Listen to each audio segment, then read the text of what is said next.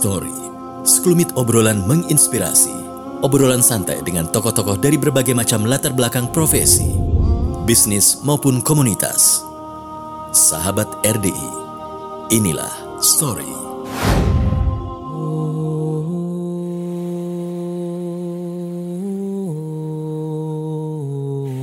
Assalamualaikum warahmatullahi wabarakatuh sahabat RDI Kita sekarang di program Story Sekelumit obrolan menginspirasi. Dan saat ini saya sedang bersama Mas Mustafa Effendi Yang uh, beliau ini mempunyai atau menjalankan usaha uh, Pangsit Mie ya. Nah nanti saya akan tanya-tanya lebih detail lagi uh, Usahanya ini seperti apa dan sejak kapan berdirinya. Assalamualaikum Mas.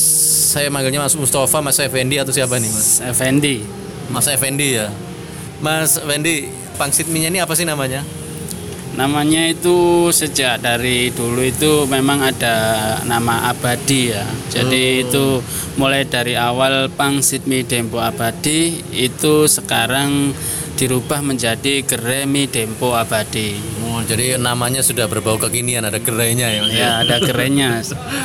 Nah ini eh, sahabat RI kalau biasanya melintas di jalan gede ya di daerah eh, dekat eh, SMA Dempo di situ itu kan memang kita lihat banyak penjual-penjual macam-macam itu makanan ya. Nah salah satunya adalah tempat di mana Mas Fendi menjalankan usahanya yaitu gerai mie mie Dempo Abadi ya. Wah ini namanya ada kata abadinya ini sepertinya mengandung doa ini mas ya. Dan memang kayaknya sudah berlangsung lama sejak tahun berapa ini mas?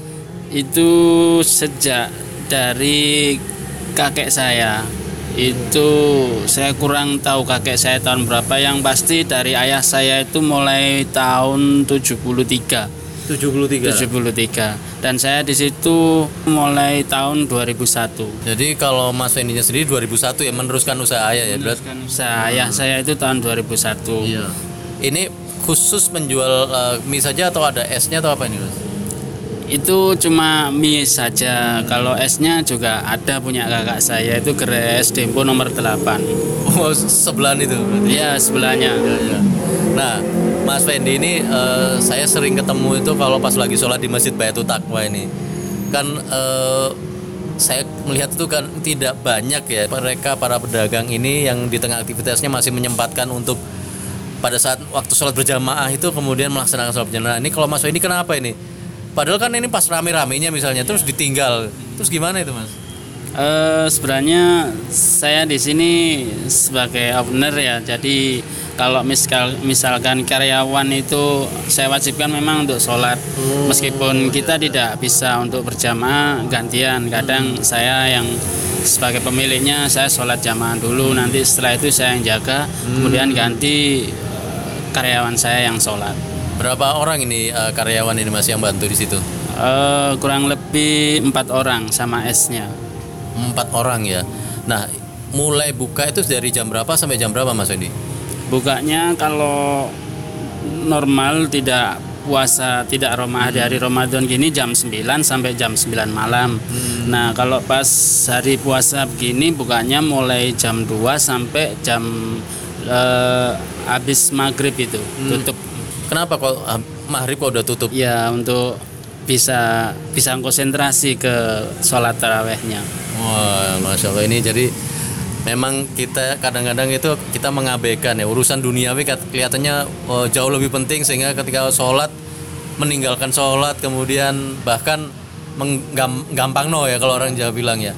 Nah Mas Fendi waktu awal nih Mas Fendi melanjutkan usaha ayah Mas Fendi ya di Gerai Dempo Abadi ini apa yang terpikir dulu waktu pertama kali itu sebetulnya apa karena terpaksa atau karena memang sudah melihat ayah menjalankan usaha ini dari awal atau gimana itu Mas?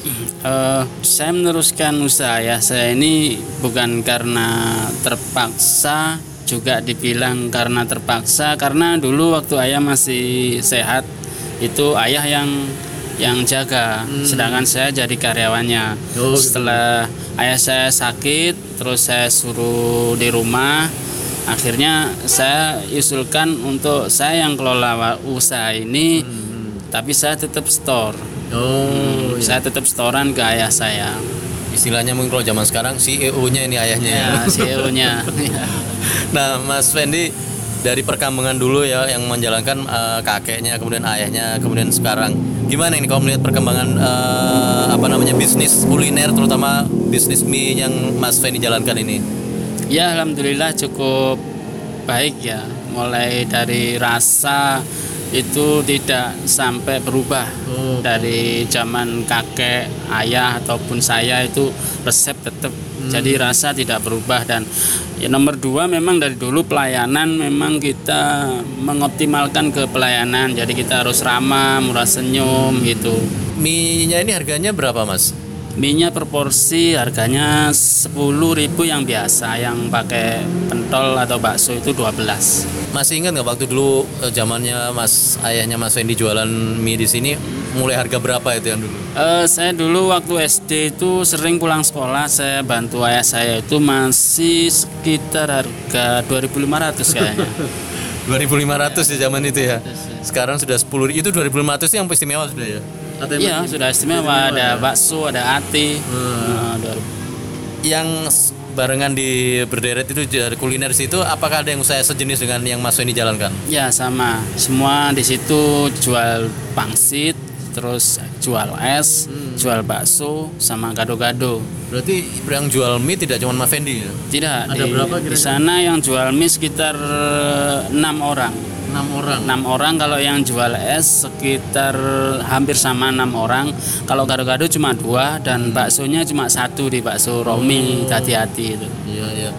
Nah, itu kan kalau kita lihat secara kasat mata ini ya melihat kan kan berarti saingannya Mas Fendi banyak gitu di sini. Nah, gimana nih caranya Mas Fendi eh, bisa eksis terus dengan dan bersaing dengan sesama pedagang ini? Ya, eh ya memang rezeki itu Allah yang yang ngatur ya. Jadi memang di situ dari persaingan itu alhamdulillah semua teman-teman di para pedagang itu semua normal. Jadi persaingannya persaingan yang sehat. Jadi semua juga tahu lah resikonya kalau memang harus bersaing dengan cara yang jahat gitu ya.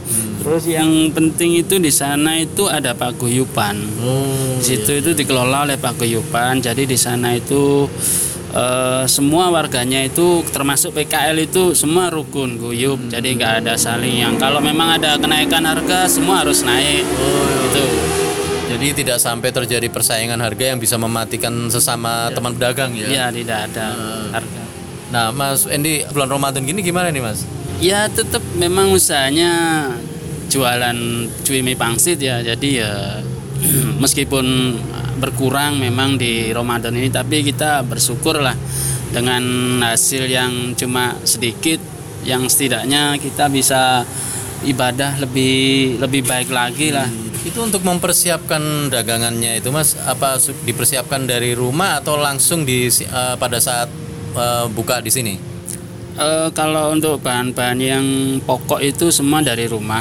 Misal kayak minyaknya, Oh, iya. terus kerupuk pangsit sama ikannya itu dari rumah. Kalau misal mie itu sudah di pasar ada, terus acar-acar itu kita buat langsung di wa- di warung itu.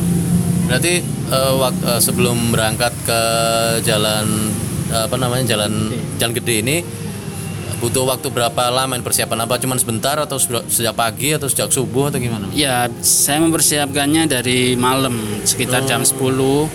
Rata-rata per hari berapa mangkok nih Mas yang laku tuh kalau?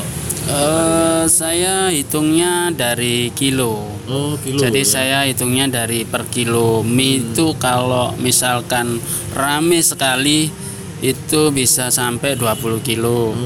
Kalau misalkan normal itu masih sekitar 8 sampai 9 kilo. Kalau sepi sepi sekali itu masih bisa 4 atau sampai 5 kilo. Wah ya alhamdulillah masih lumayan ini Mas ya. Sepi sepi sepi ini masih 4 kilo ya. Kalau biasanya Ramadan gini rata-rata berapa kalau Mas? Kalau Ramadan drastis turunnya memang Eh, saya bawa juga tidak banyak karena saya bukanya mulai jam 2 sampai maghrib jadi saya bawa 5 kilo itu kalau habis ya alhamdulillah Nanti kalau Ramadan ini sampai tanggal berapa? Sampai Hamin berapa ini menjelang Lebaran biasanya? Eh, saya rencana insya Allah di 10 hari terakhir saya akan libur Wah iya. Iya. Jadi tutup nih ya, gerainya ya. tutup Nah ini yang unik nih kalau saya lihat Mas Fendi ini, saya saya beberapa kali juga sering ketemu dulu, dulu di Masjid An-Nur ya. Nah Mas Fendi sejak kapan sih sebetulnya Mas Fendi ini istilahnya mengenal Islam atau mengenal Sunnah ini sejak kapan sih sebetulnya Mas? saya mengenal sunnah itu dari tahun 2000 2014 kalau nggak salah Gimana ceritanya? Kenapa kok tiba-tiba tertarik? Karena kan orang kadang melihat Sunnah itu opo sih, celana ceringkrang lah. Itu kan orang kan udah negatif dulu kadang. Nah kalau Mas Fendi apa ini pertama kok bisa ter ya terus ke sana itu? Eh, saya dulu dekat sama saudara saya yang ada di RDI bernama Teguh Arif Wibowo. Nah, i- dari teman saya itu yang memberi saya motivasi untuk untuk berjalan di atas agama yang sunnah. Itu dari Mas Teguh Arif Wibowo. Dulunya saya juga ya kadang sholat, kadang enggak gitu. Dulu berarti sebelum tahun 2014 gitu masih jarang ke Masjid Batu Takwa sini ya? Jarang. Iya dan eh, sekarang kayaknya sudah menjadi anu ya apa kebutuhan ya itu Mas ya kalau Iya, di samping juga sudah karena menjadi ayah juga, jadi ya menjadi kepala pemimpin rumah tangga juga, saya ya saya sadarkan diri lah. Memang itu harus butuh ini soalnya untuk masa depan anak-anak dan istri saya juga gitu. rencananya ini nanti 10 hari terakhir ini nanti eh, Ramadan ini rencananya itikaf di mana ini Mas? Biasanya saya tahun kemarin di Abu Bakar, Abu tapi Bakar, ya, ya. tapi nanti lihat aja. Yang penting eh, benar-benar bisa fokus di 10 hari terakhir itu untuk ibadah Mas ya. Iya, fokus 10 hari itu untuk ibadah. Bisa diceritakan Mas di 10 hari terakhir itu kan benar-benar Mas tidak eh, mening- eh, Mas meninggalkan semua aktivitas bisnis ya. Terus fokus di masjid itu yang dirasakan apa nih Mas? Ya saya merasakan pas di Idul Fitrinya itu saya merasa puas Merasa puas dengan apa yang saya capai, apa yang saya raih Setidaknya saya ini eh, orang yang termasuk dosa saya yang dulu-dulu itu banyak sekali Jadi saya memang termotivasi untuk harus bisa 10 hari terakhir ini untuk menebus kesalahan-kesalahan saya, kesalahan-kesalahan istri saya dari dulu saya gimana gitu. Ya, mudah-mudahan ibadah kita di bulan Ramadan ini khususnya 10 hari terakhir kita bisa lancar semua Mas ya. Nih harapan yang terakhir nih Mas Fendi buat eh, seluruh pendengar RDI dan juga untuk warga Malang khususnya umat Islam nih di bulan Ramadan ini gimana Mas? Ya semoga di selepas bulan Ramadan ini karena juga ada isu politik juga hmm, ya, semoga semua umat Islam yang ada di Indonesia khususnya itu untuk waspada dan bersatu jangan sampai terpancing oleh isu-isu yang menjadi berita-berita miring, berita-berita buruk itu jangan sampai terpancing.